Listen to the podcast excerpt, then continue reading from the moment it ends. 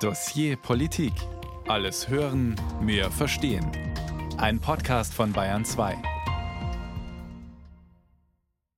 Mit Ingo Lierheimer. Herzlich willkommen zur 754. Ausgabe des Dossier Politik. Im 16. Jahr gibt es dieses Format und ich habe mir die Mühe gemacht und nachgezählt, genau 16 Mal haben wir uns mit Israel beschäftigt meist mit der Gesamtsituation des Landes und seiner Nachbarn im Nahen Osten, weshalb die Sendungen Titel hatten wie Pulverfass Gaza oder Leben im ständigen Ausnahmezustand oder auch einfach nur Nahostkonflikt. Heute wird das anders sein. Nicht, dass Frieden eingekehrt wäre in Israel, Gaza und im Westjordanland, leider nicht.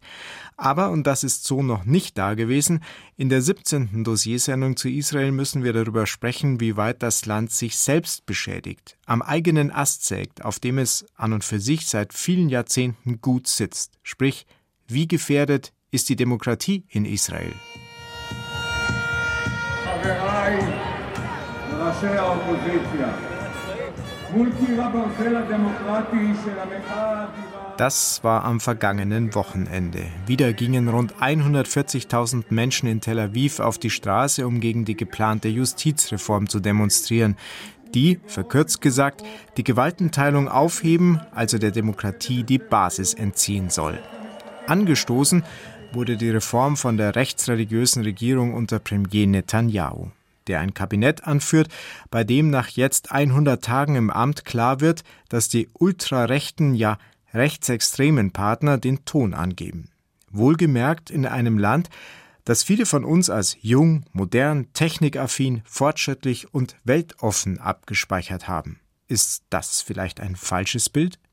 Auch auf diese Frage werde ich ganz sicher eine Antwort bekommen von meinen beiden Gästen, Andrea Liffnert und Clemens Fehrenkotte, beide zugeschaltet aus dem ARD-Studio in Tel Aviv. Hallo.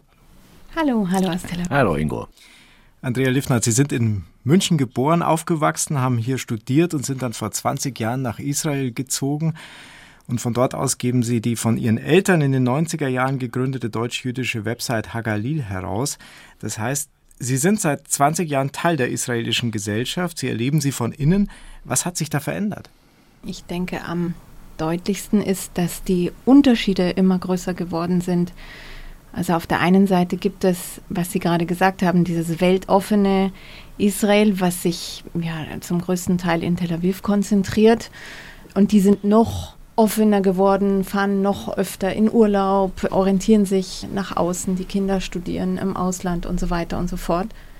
Und auf der anderen Seite gibt es eben das andere Israel, was man vielleicht als Tourist auch etwas weniger erlebt. Die anderen Klassen, die nicht nur ultraorthodox sind, sondern die Wähler, die eben jetzt für die jetzige Regierung gewählt haben. Und diese Gräben, die werden immer deutlicher. Und was wir jetzt erleben, ist nur die Fortführung dessen, was sich seit vielen Jahren und man kann sagen seit Jahrzehnten ankündigt. Mhm. Und diese Veränderung ist wirklich sehr, sehr deutlich zu spüren. Und über die sprechen wir in dieser Sendung auch noch. Clemens Fernkott ist mein zweiter Gast. Clemens, du hast als AD-Korrespondent in Wien, Washington und eben in Israel gelebt und gearbeitet, bist immer wieder als Korrespondent zu Vertretungen im Land gewesen, so wie jetzt gerade auch. Das heißt, du bist immer wieder ins Land rein und wieder raus, hast also auch eine Außen- wie eine Innenperspektive. Wie stellt sich für dich das Land dar? Was hat sich verändert seit deinem letzten Aufenthalt? Also ich war sehr überrascht und war auch gespannt, bevor ich hier ankam, vor knapp zwei Wochen. Und das letzte Mal war ich da 2015. Und bin natürlich dann äh, bei den beiden Samstagen auf die jeweiligen Demonstrationen gegangen und habe versucht, mit vielen auch zu sprechen. Das, was Andrea sagt, war auch mein Eindruck.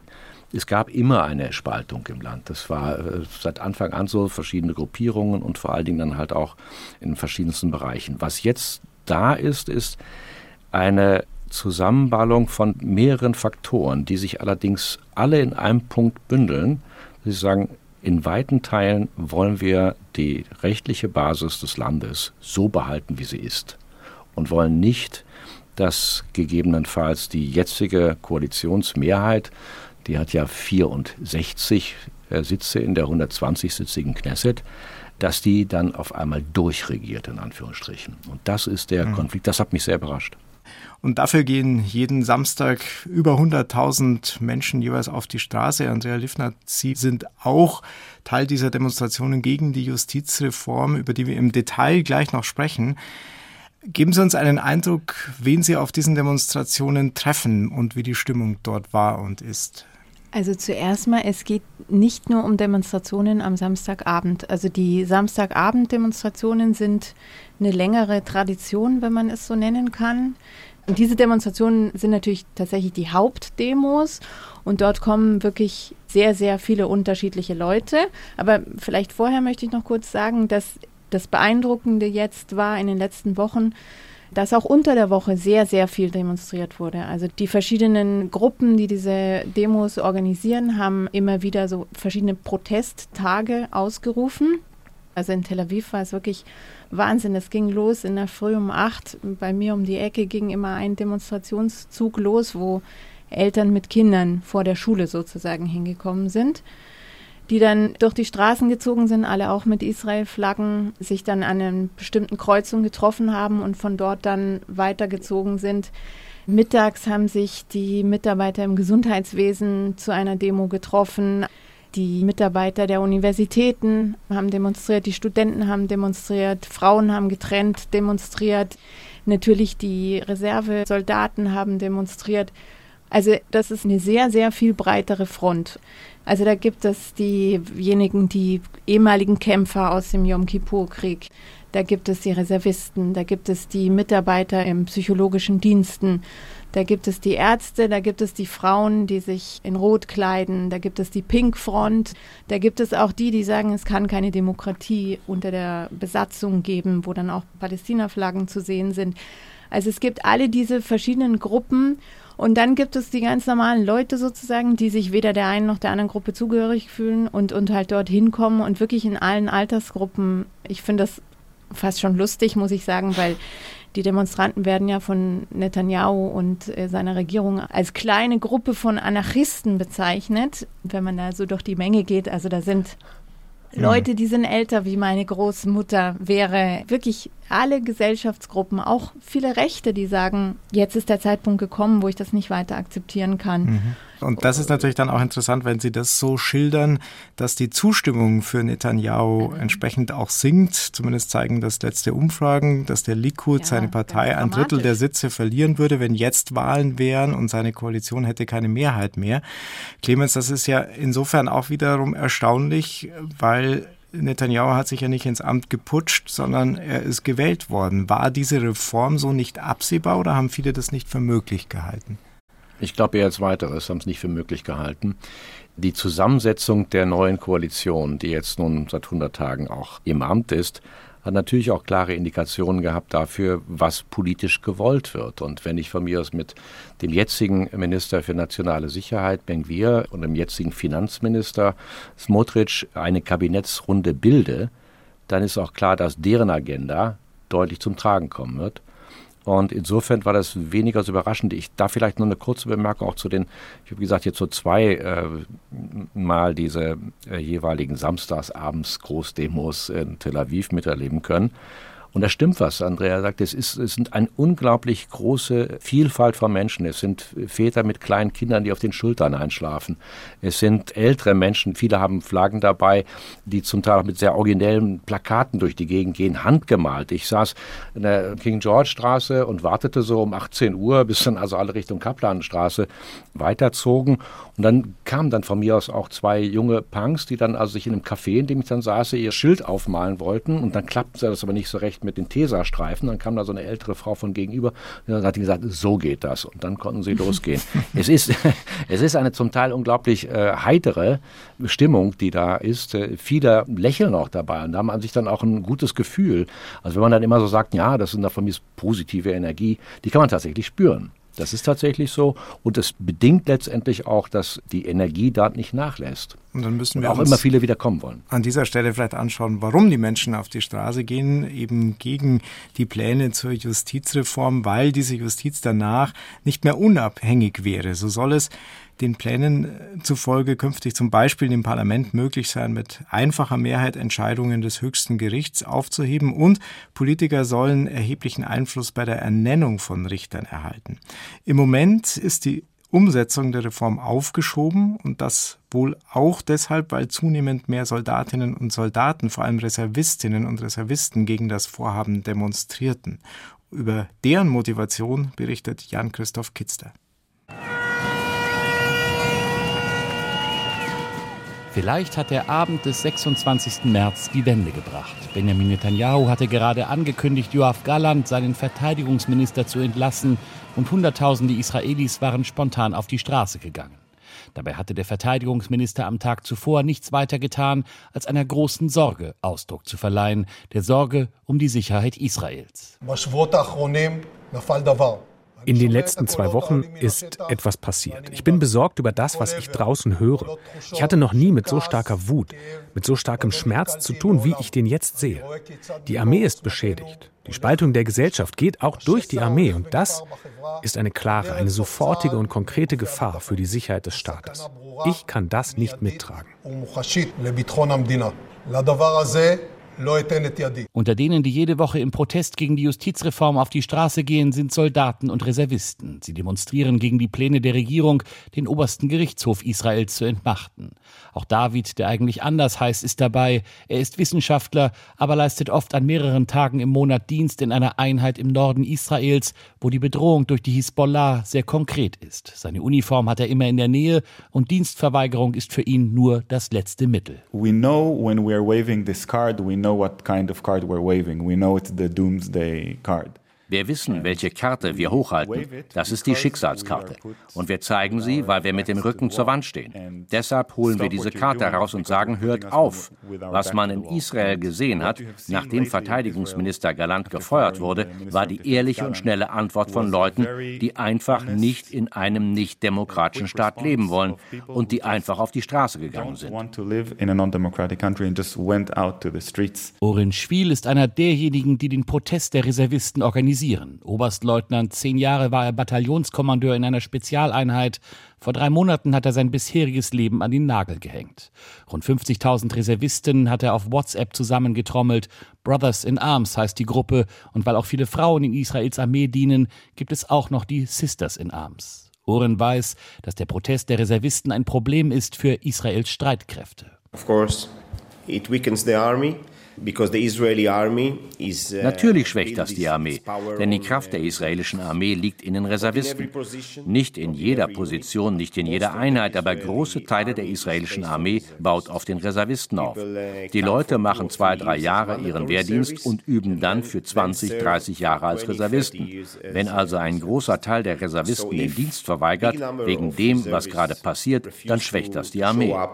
Because what is happening Mehr als 450.000 Reservisten gibt es in Israel, darunter IT-Spezialisten, die mehrere Tage im Monat Dienst tun, darunter Piloten der Fluglinie El Al, die Kampfeinsätze fliegen. Ohne die Reservisten, so sagen Experten, wären die israelischen Streitkräfte nicht so schlagkräftig, wie sie sind. Doch die Regierung von Benjamin Netanyahu hat lange weitergemacht mit der umstrittenen Justizreform und damit die Spaltung im Land weiter vorangetrieben, auch bei den Reservisten. Für Israel Zif, einen ehemaligen General, ist das angesichts konkreter Bedrohungsszenarien, mit denen Israel konfrontiert ist, ein großes Risiko. Ich kann mich nicht erinnern, dass wir jemals eine Regierung hatten, die mit Ausnahme des Verteidigungsministers fast völlig entgegen der Sicherheitsauffassung der Armee und des Sicherheitsapparats handelt. Ich denke nicht, dass wir uns seit dem Yom Kippur-Krieg in einer solch ernstzunehmenden Krise befunden haben. Wir stecken in einer sehr ernsten nationalen Sicherheitskrise. Benjamin Netanyahu war angetreten mit dem Versprechen, die Sicherheit Israels zu stärken. Weil inzwischen viele Israelis der Meinung sind, dass das genaue Gegenteil passiert, konnte er den Protest der Reservisten nicht mehr ignorieren. In einer Ansprache forderte er dazu auf, den Protest zu beenden. Der Staat Israel kann ohne die Armee nicht existieren. Und die Armee kann mit der Dienstverweigerung nicht existieren. Wenn eine Seite den Dienst ablehnt, wird das dazu führen, dass die andere Seite das auch tut. Das ist das Ende für unser Land. Deshalb verlange ich, dass die Chefs der Sicherheitsdienste und der Armee dem entschlossen entgegentreten und sich nicht enthalten, Verständnis zeigen oder das akzeptieren. Die, die zur Verweigerung aufrufen, die die Anarchie und Gewalt beschwören, zerreißen das Land. Und er verkündete eine Auszeit für die umstrittene Justizreform. Nun laufen offiziell Verhandlungen über einen Kompromiss. Nach der Parlamentspause Ende April soll die Arbeit an der Reform wieder aufgenommen werden. Ob die Regierungskoalition wirklich zu inhaltlichen Zugeständnissen bereit ist, unklar. Denkbar ist, dass die Reform weiter vorangetrieben wird und das sehr schnell, denn Teile des Gesetzespakets sind im parlamentarischen Verfahren schon sehr weit. Auch deshalb gehen viele Menschen in Israel weiter auf die Straße.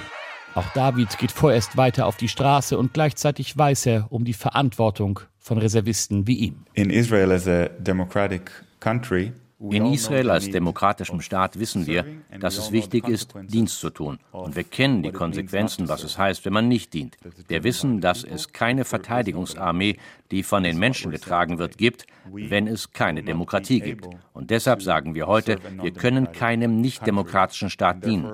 Deshalb sind wir auch sehr aufgebracht, dass man uns in diese Situation bringt. Und wir tun alles dafür, dass wir nicht zu einem nicht-demokratischen Staat werden getting to a non-democratic state. So waren die Reservistinnen und Reservisten der Armee möglicherweise der entscheidende Faktor, der Israels Regierung zum Einlenken gebracht hat.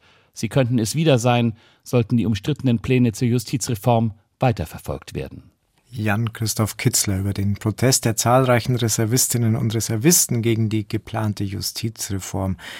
Clemens Fernkotte. Jan Christoph hat in seinem Beitrag auch von einem Offizier berichtet, der davon gesprochen hat, dass es nie seit dem Yom Kippur-Krieg eine derartige Sicherheitskrise gegeben habe. Ist es so korrekt? Würdest du das teilen? Und wenn ja, warum? Ich denke mal, dass äh, wenn man auf die letzte Samstagsdemo, da war der ehemalige IDF-Chef, also der israelischen Streitkräfte und ehemalige Verteidigungsminister Moshe Yalon, als Sprecher eingeladen und der sagte das wortwörtlich.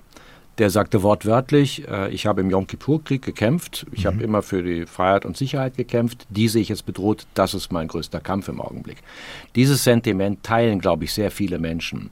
Von daher ist das meines Erachtens keine Übertreibung, sondern tatsächlich ein Ausdruck dessen, dass äh, vieles auf dem Spiel steht.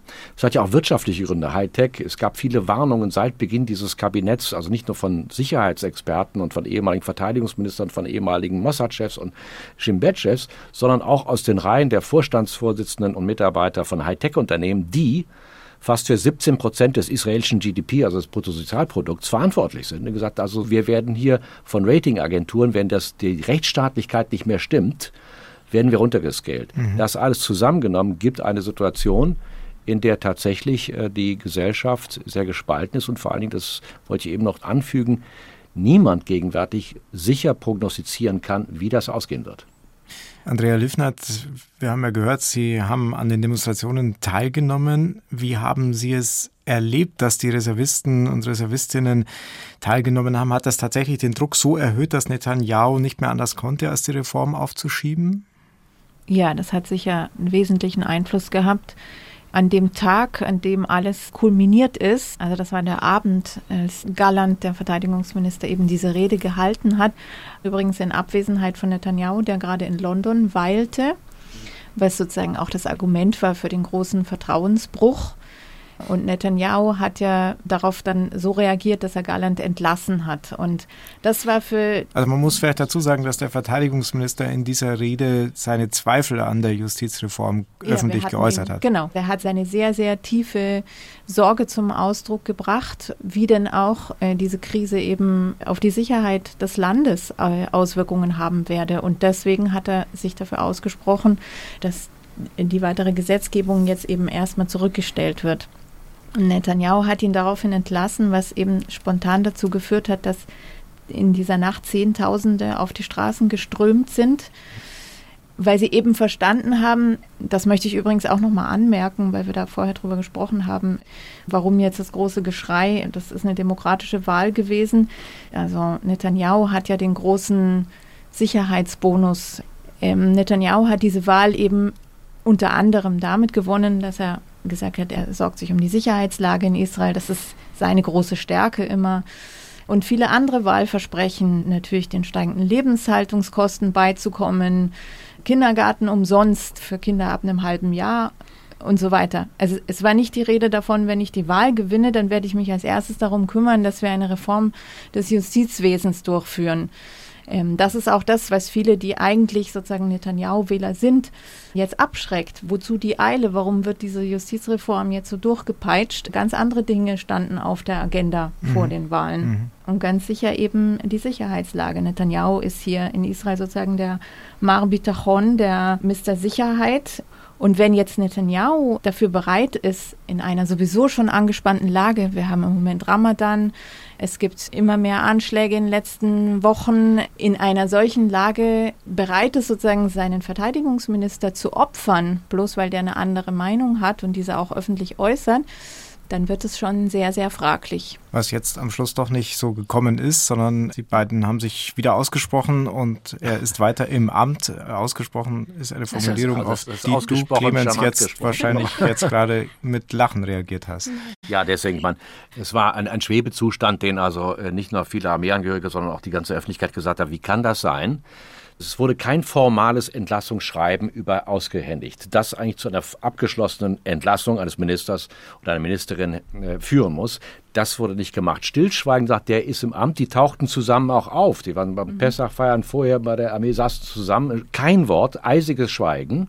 Aber in erster Linie am Montagabend trat dann Minister Netanyahu, also Montag dieser Woche, vor die Kameras hier in Tel Aviv. Keine ein paar hundert Meter ist das Verteidigungsministerium entfernt und sagte der Nation, also es gibt wieder einen Verteidigungsminister, der bleibt weiter im Amt. Das hat, aha, okay, damit, das war jetzt keine große Nachricht, alles andere hätte eine Katastrophe herausgeführt. Mhm. Und das Zweite ist, für die ganze Sicherheitslage sei eigentlich die Regierung, die Vorgängerregierung verantwortlich, nicht er. Und daraufhin, mal kurz zu der Demonstrationsbegeisterung in Anführungsstrichen, an dem Abend war ich unterwegs hier in Tel Aviv und hatte Freunde besucht und, und, und dann Netanyahu mir angeschaut.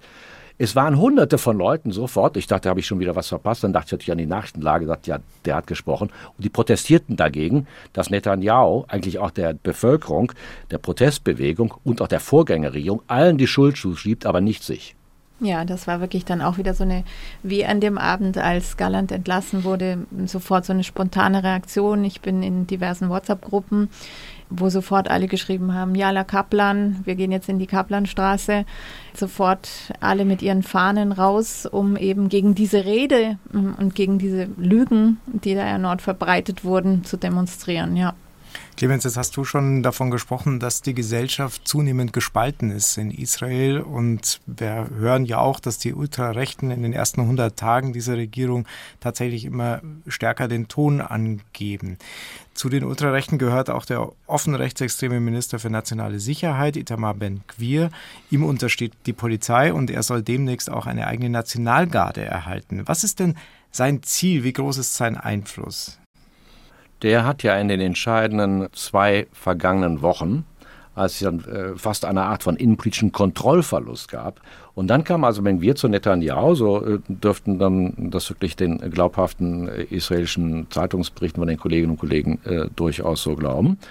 Dann hat er gesagt, also ich brauche jetzt ein klares Bekenntnis dafür, dass es diese Nationalgarde gibt und die muss jetzt erfolgen. Oder ich kehre mit meinen sechs Abgeordneten gehe ich aus der Koalition raus und du bist nicht mehr Ministerpräsident. Das sind noch 58 in der Knesset und nicht mehr 64. Und daraufhin hat er dann die Zusage gegeben und nicht nur die Zusage, wenn wir wollten dann auch Action sehen und sehen, also das muss ja auch bezahlt werden. Und daraufhin bei der nächsten Kabinettssitzung am Sonntag der letzten Woche mussten dann alle Ressorts, einschließlich des Verteidigungsministeriums, über quer durch die Bank 1,5 Prozent ihres Etats wegnehmen um dann insgesamt die Summe von 2,5 Milliarden Euro umgerechnet für den Minister für nationale Sicherheit und sein Projekt zur Verfügung zu stellen.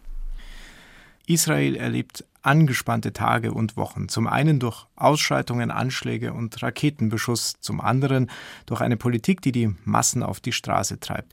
Sie wollen die Justizreform stoppen, die darauf zielt, die Gewaltenteilung aufzuheben. Ein Teil der Bevölkerung beteiligt sich nicht an den Demonstrationen, die palästinensischen Israelis, was nicht bedeutet, dass sie die Justizreform begrüßen würden. Im Gegenteil, wie Clemens Fehrenkotte berichtet. Die arabischen Palästinenser, die Bürger des Staates Israel sind und rund 20 Prozent der Bevölkerung darstellen, nehmen an den Demonstrationen nicht teil, weil sie von den Demonstrationen ausgeschlossen werden sagt Samit Abu Shehade, der von September 2019 bis letzten Herbst Mitglied des israelischen Parlaments war und als Fraktionschef die gemeinsame Liste der arabischen Parteien in der Knesset vertrat. Wie er zu dieser Einschätzung kommt, Zu Beginn, als die Demonstranten darüber anfingen, über ihre Forderungen an den Staat zu diskutieren und über die Dinge, die sie ändern wollten, sagten sie, dass sie uns dort nicht sehen wollen. Nicht in den Demonstrationen mit unseren Fahnen zu kommen, der palästinensischen Fahne oder irgendwelchen nationalen oder spezifischen Forderungen.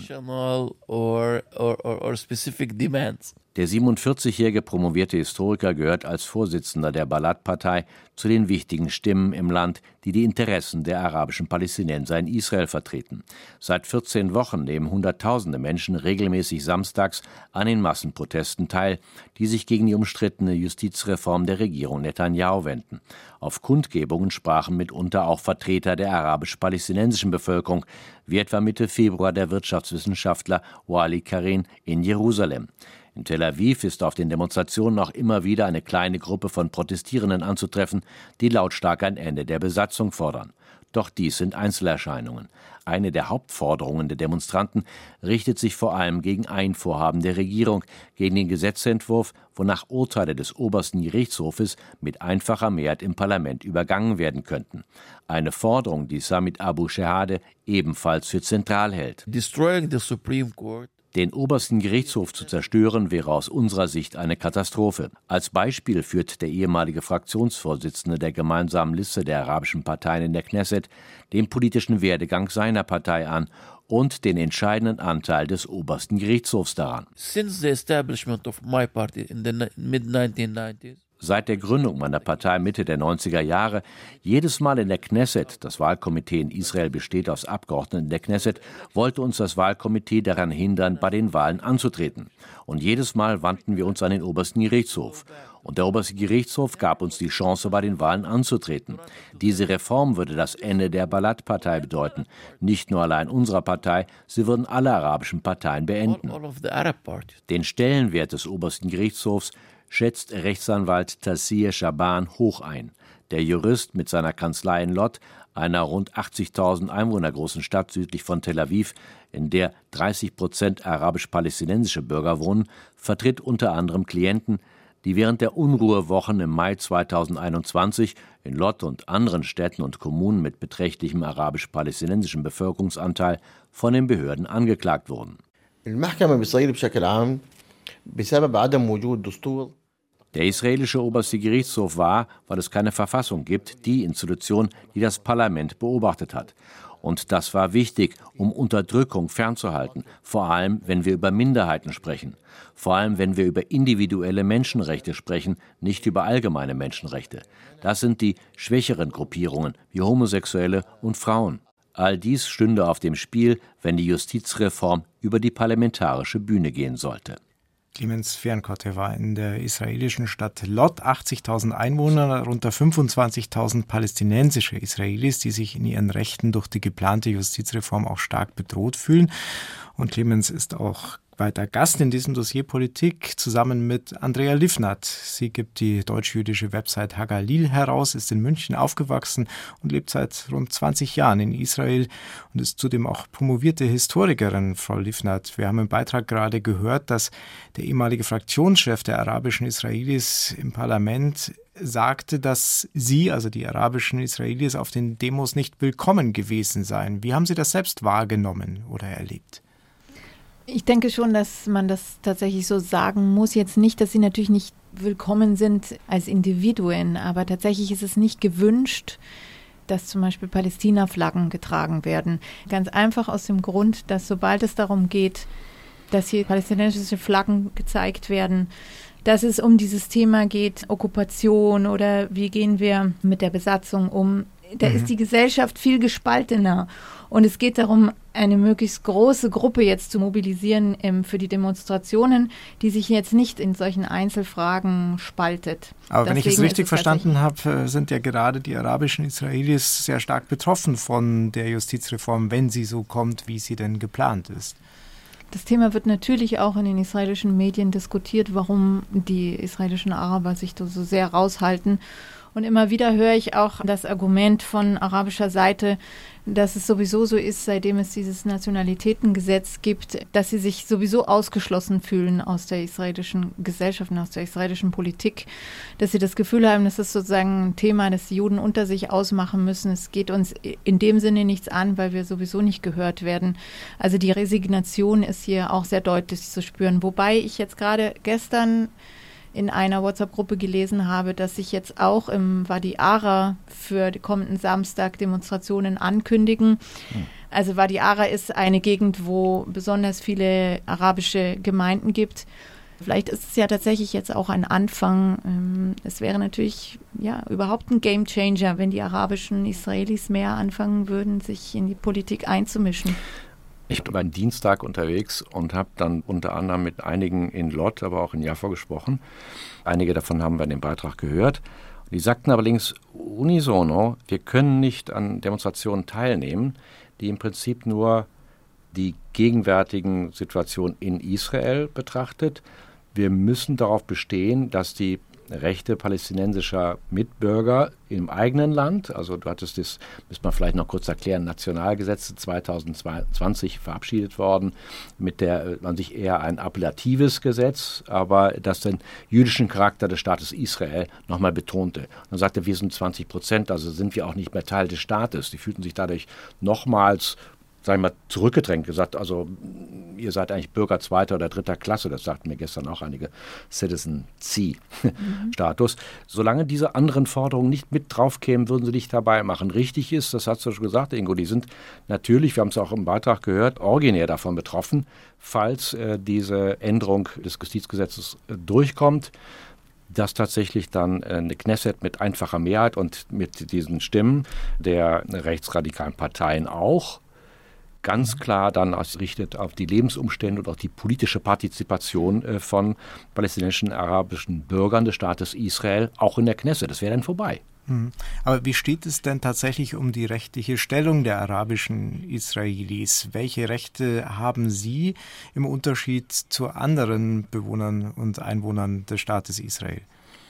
Ich darf vielleicht mal ein Beispiel geben und so weit zurückzugreifen und ähm, in das Jahr um bis 1966 zu kommen, nach der Gründung des Staates Israel, waren dann zunächst die palästinensischen Bürger, die in dem Land bleiben konnten, erstmal unter Militärverwaltung und danach hatten sie dann den bürgerlichen Status, äh, wie alle Israelis auch. Es gab Einschränkungen, gibt es bis heute und zwar unter anderem äh, Familienzuzug, Familiennachzug. Das heißt also, nehmen wir an, wenn man jetzt ein Familienmitglied, das jetzt schon älter ist, irgendwo im Ausland lange gelebt hat und sagt, ich möchte jetzt die Großmutter äh, zu mir holen, dass sie jetzt in, in Ruhe den, ihren Lebensabend mit uns zusammen verbringen kann, da ist das nicht möglich. Diese Rechte haben sie nicht. Sie sehen natürlich auch viele Verwandte, haben Sie natürlich auch in der besetzten Westbank, auch in Ostjerusalem. Die gehen sich ja auch jetzt auch während Ramadan besuchen oder so. Dann kann natürlich nur die jetzt hier in Israel hinfahren, was weiß ich, nach Nablus, nach Jenin, nach Hebron, äh, nach Ostjerusalem, um dann gemeinsam Fastenbrechen zu machen. Äh, das ist etwas, was sie können. Retour geht es nicht. Äh, ich hatte auch lange Zeit einige ganz gute Bekannte, auch in Bethlehem. Und dann kamen die Verwandten aus Nazareth angefahren mit dem Auto und konnten dann zusammen die Feiertage verbringen. So, das heißt also, es gibt da sehr wohl auch Unterschiede, was den rechtlichen Status der äh, arabischen palästinensischen Bürger des Staates Israel angeht im Vergleich zu den übrigen Bürgern. Und es denke, gibt dann es gibt auch noch Unterschiede, wenn ich das richtig sehe, was das Westjordanland betrifft, wo noch das Militärrecht für die Palästinenser gilt. Das ist richtig, ja in Israel jetzt für die israelischen Araber muss man jetzt unterscheiden, was sozusagen auf dem Papier und was in der Realität ist. Auf dem Papier gibt es natürlich eine komplette rechtliche Gleichstellung. Also arabische Israelis besuchen Universitäten, werden Richter, sind völlig normal im Leben und in der Wirtschaft integriert. Aber im echten Leben sozusagen gibt es Diskriminierung, es gibt Ablehnung zum Beispiel, wenn dann Medien solche Versuche starten, lass mal einen Araber eine Wohnung suchen. Der mhm. braucht nur irgendwo anrufen und dann hört man seinen Akzent und dann wird ihm gleich abgesagt und so weiter. Also ähm, wie viel, wir reden Liefner, wie viel Unterstützung ja. bekommen denn die arabischen Israelis von dem liberalen Teil der israelischen Gesellschaft, wo wir jetzt von Deutschland aus wahrscheinlich vermuten würden, die bekommen da viel Unterstützung. Ist das so?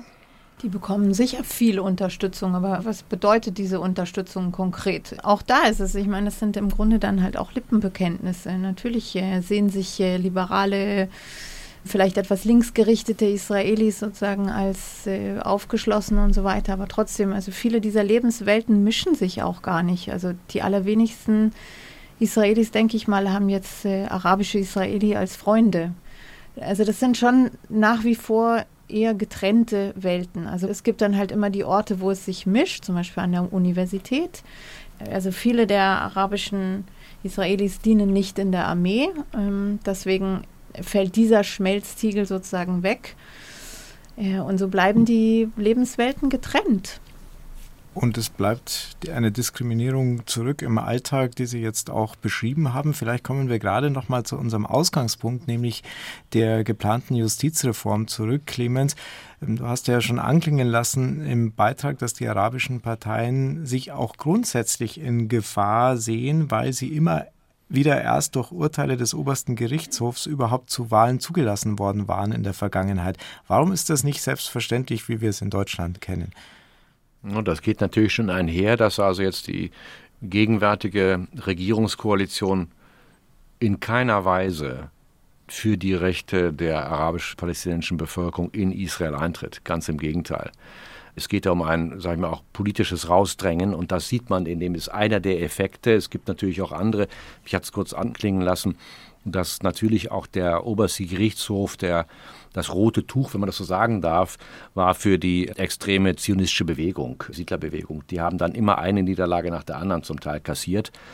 Und das war etwas, was in vielen Fällen dann diese Art von jetzt sind wir dran, jetzt drehen wir das Ganze um, bewirkt hat. Und insofern glaube ich, dass die arabische Bevölkerung äh, Israels dort fast nur noch ein wenig ohnmächtig drauf guckt und sagt, jetzt hoffen wir, dass diese Phase auch nur halbwegs über die Bühne geht. Und dieser oberste Gerichtshof hat auch deswegen ein so starkes Gewicht, da es in Israel keine Verfassung gibt, äh, die zum Beispiel Minderheitenrechte, Grundrechte ganz grundsätzlich schützt, so wie wir das von dem Grundgesetz kennen. Gab es da nie Bestrebungen, das zu ändern? Ja, ich meine, also Ben Gurion hatte dann an sich gleich nach Staatsgründung gesagt, also innerhalb der nächsten sechs Monate haben wir die Absicht, eine Verfassung auszuarbeiten.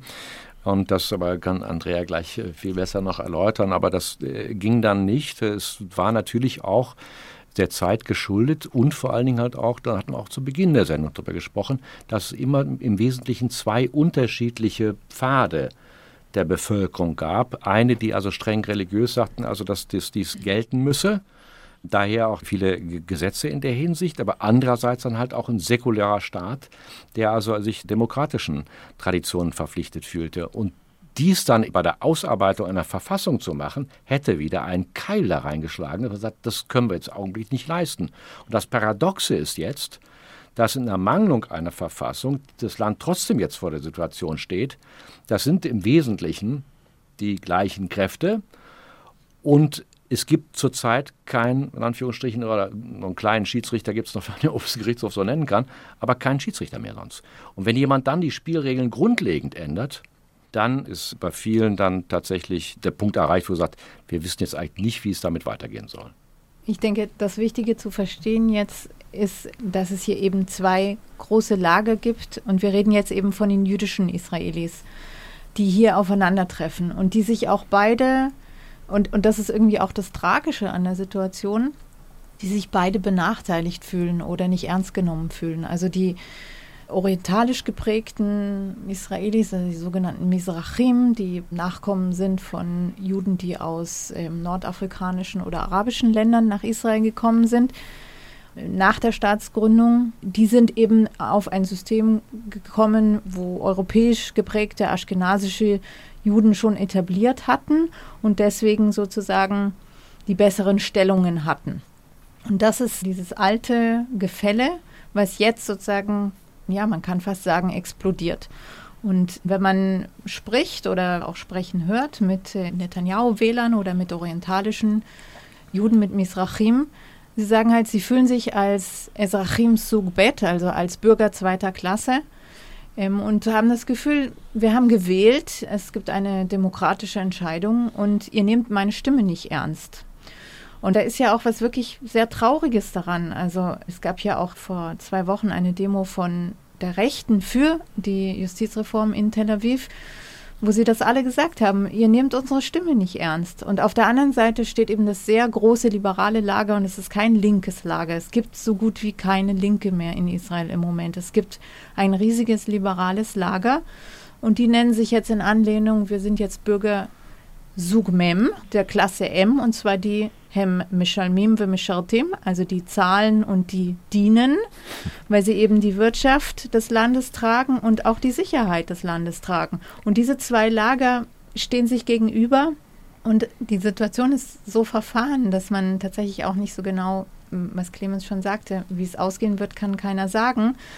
Und dass es auch nicht so einfach ist zu sagen, okay, dann setzen wir uns jetzt einfach hin und schreiben eine Verfassung zum Beispiel. Die Gräben sind so tief, dass man wirklich sich nicht vorstellen kann, wie diese Dinge überbrückt werden. Es ist wahrscheinlich auch jetzt nicht der richtige Zeit, um eine Verfassung zu schreiben, aber die sechs Monate, in der sie geschrieben hätten werden hm. sollen nach der Staatsgründung, sind schon ein Weilchen vorbei.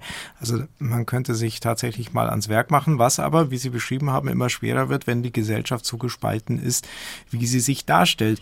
Und wir reden über die Pläne zur Justizreform, aber zugleich natürlich auch über die Bilanz der ersten 100 Tage der Regierung Netanyahu, der rechtsgerichteten Regierung Netanyahu und zum Beispiel auch einer sehr offensiven Siedlungspolitik. Vor dem Hintergrund dieser gespaltenen Gesellschaft, welchen Rückhalt, Clemens, hat Netanyahu dafür in der Bevölkerung? Also für das, was er in den letzten 100 Tagen gemacht hat, offenkundig, du hast es auch schon mal ein bisschen erwähnt, die erheblichen Rückgänge in der Popularität des Likud und auch des Ministerpräsidenten, die also da von 32 jetzt auf 20 äh, Mandatssitze runtergerutscht sind bei Umfragen.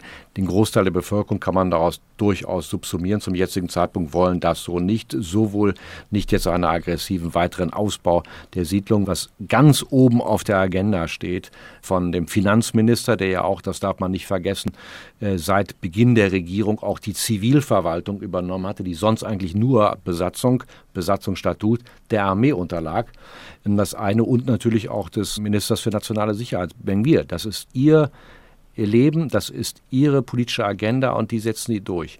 Die mhm. letzten 100 Tage, wenn man also sieht, was ist zum Teil auch verloren gegangen, Internationale äh, enge Bindungen sind lockerer geworden. Äh, wichtigsten die loseren Bindungen zu den USA. US-Präsident Biden lehnt es ab, sich mit Netanyahu zu treffen. Das hat er auch noch öffentlich vor ein, zwei Wochen gesagt. Das war ein richtiger Schock hier. Da sagte er, ja, nein, also gibt es ein Treffen mit, den, mit dem Ministerpräsidenten? Sagt auf erkennbare Zeit nicht. Äh, darauf reagiert er natürlich dann auch, was wir auch besprochen haben. Also eine Aushöhlung des Rechtsstaats geht nicht. Dann kann man das nicht machen. Man hat es zum Teil auch schon bei Besuchen in Berlin, aber auch in London. Da, glaube ich, einmal war auch ein, das Wochenende in Rom äh, der äh, israelische Ministerpräsident. Aber ansonsten ist da eine, eine, ziemliche Isolierung. Das ist das eine. Das zweite ist. Clemens, ganz kurz, wie viel, wie viel Einfluss haben denn die USA? Wie viel Druck können sie ausüben und womöglich jetzt auch die Regierung zu einem Einlenken in dieser innenpolitischen Frage bewegen? Da gibt es natürlich vielfältige Einflussmöglichkeiten. Ich gebe mal kurz ein, zwei nur Beispiele. Bedrohung Iran. So, wir sehen in letzter Zeit, dass also in den letzten Wochen erheblich vom Iran an Waffen über Syrien an die Hezbollah geliefert worden ist. Gleichermaßen der Iran auch als Waffenlieferant Russlands. Da gibt es also Interessen und auch, dass Israel sich bislang geweigert hat, Waffen an die Ukraine zu liefern, weil dort man das Okay der Russen braucht, um im syrischen Luftraum zu operieren. Das ist ein Szenario ein bisschen größer gedacht. Aber die Amerikaner können natürlich dann auch sehr wohl sagen, wir sehen zu, dass wir also, was die Bekämpfung des iranischen Nuklearprogramms angeht, da erheblich mehr liefern können, auch sowohl nicht nur politische, sondern auch Geheimdienstinformationen. Auf der Ebene können wir arbeiten. Das ist das eine. Das zweite ist natürlich der Kongress, der US-Kongress, das Entscheidende, ist in der Frage inzwischen auch ein wenig mehr auf Distanz gegangen. Es gibt natürlich im vorkommenden amerikanischen Präsidentschaftswahlkampf die üblichen Grabenkämpfe. Also was die Einflussmöglichkeiten angeht, gibt es einige. Aber es gibt mittlerweile dann auch Befürchtungen hier, dass man fast alleine steht. Saudi-Arabien und Iran haben sich unter chinesischer Vorherrschaft verbündet. Also das war gerade so ein Schock. Man hatte an sich mhm. so immer das Gefühl gehabt, dass man Saudi-Arabien so fast einbinden könne, zusammen wie mit den anderen äh, Golfanrainerstaaten, wo das ja gelungen ist. Was ja auch ein Wahlversprechen Netanyahus war, ich glaube, eines, das viele sehr wichtig genommen haben, eben die Beziehungen zu weiteren arabischen Staaten zu normalisieren. Wenn ein Land geschwächt ist, reiben sich die Feinde die Hände, sagt der ehemalige Berater Netanjahus dieser Tage, Andrea Livnat. Wie wirkt sich das wiederum auf die Gesellschaft aus? Wir erleben ja, also wir in Deutschland nicht, sondern Sie erleben in Israel Raketenangriffe vom Gazastreifen aus, aber auch aus Syrien und dem Südlibanon. Rückt die Gesellschaft da wieder zusammen, wenn die Bedrohung von außen zunimmt? Und was heißt das dann für den Protest gegen die Justizreform? Ja, sie rückt auf jeden Fall zusammen. Also immer in Krisenzeiten rücken die Israelis zusammen, das ist völlig klar. Was wir jetzt gesehen haben, war ja eigentlich zum ersten Mal jetzt so diese Prophezeiung, dass der Iran den Konflikt an die Grenzen Israels tragen wird. Und das ist jetzt tatsächlich passiert. Also aus Gaza von Hamas Raketen und aus dem Libanon und aus Syrien wohl auch von Hamas, aber natürlich mit Billigung der Hisbollah und ausgestattet durch den Iran. Aber der große Unterschied ist jetzt, glaube ich, und das haben wir eben am letzten Samstag ganz deutlich gesehen, dass trotz der Sicherheitslage, also wir hatten jetzt abgesehen von den Raketenangriffen auch noch Attentate in Tel Aviv und natürlich auch in der Westbank immer weiter, aber trotz dieser Sicherheitslage und vor allem auch trotz der Pessachferien, wo auch viele Leute mit, mit der Familie sind oder halt auch einfach in Urlaub gefahren sind, sind trotzdem wieder 140.000 Menschen auf die Demonstrationen gekommen. Also wenn man das umrechnen würde, dann wäre das, ich kann es jetzt nicht im Kopf machen, aber sicher irgendwie sowas wie eine Million, eineinhalb Millionen. Also in Deutschland. In Deutschland, genau. Mhm. Also man hat sich jetzt nicht abschrecken lassen. Oft ist es so, dass wenn mhm. die Sicherheitslage sehr angespannt ist, dass man sich zwar jetzt das Leben nicht verbieten lässt, aber dass man trotzdem etwas umsichtiger und vorsichtiger wird. Also es hat jetzt niemanden davon abgehalten, zur Demonstration zu gehen. Und mhm. das ist sicher auch etwas, was Netanyahu gut beobachten wird sagt Andrea Liefnert, die die deutsch-jüdische Webseite Hagalil herausgibt, seit gut 20 Jahren in Israel lebt, zuvor in München nicht nur aufgewachsen ist, sondern auch studiert hat und die zusammen mit Clemens Fehrenkorte der zu Gast war in diesem Dossier Politik. Und ich würde ganz gerne am Ende dieser Sendung dir, Clemens, und Ihnen, Frau Liefnert, eine Frage noch stellen und mit der Bitte um eine kurze Antwort, die eigentlich über dieser ganzen Sendung steht und die die DPA, die Deutsche Presseagentur, so formuliert hat. Die Demokratie steht auf der Kippe in Israel. Würden Sie zustimmen? Würdest du zustimmen, Clemens? Ich würde zustimmen. Die steht auf der Kippe. Der Ausgang ist völlig ungewiss. Prognosen auch ganz schwierig. Der Druck auch äh, nicht allein der Straße, sondern auch der Wirtschaft wird erheblich sein. Das könnte zu einem Umdenken führen, aber das sehe ich im Augenblick noch nicht. Es steht auf der Kippe. Frau Liefnert? Es steht auf der Kippe, aber ich bin optimistisch, weil so wie ich es erlebe, wie sich die Zivilgesellschaft wehrt, das ist was sehr Besonderes und es macht einen sehr optimistisch, wenn man auf diesen Demos unterwegs ist und sieht, wie sich die Leute das nicht gefallen lassen. Und ich bin sehr optimistisch, dass es zumindest zu einer einigermaßen gangbaren Kompromisslösung kommen wird. Wir werden darauf schauen und es wird sicher noch eine 18. Ausgabe des Dossiers Politik zum Thema Israel geben. Vielen Dank Ihnen, Frau Liffnert. Vielen Dank dir, Clemens, für Ihre und deine Zeit für das Dossier Politik. Dankeschön. Gerne. Danke ebenfalls. Alle Ausgaben des Dossiers finden Sie in der ARD Audiothek. Dort empfehle ich auch eine BR24 Reportage darüber, wie in Israel mit immer weniger Zeitzeugen die Erinnerung an den Holocaust lebendig gehalten wird. Eine weiter spannende Radio- und Podcastzeit wünscht Ingo Lierheimer.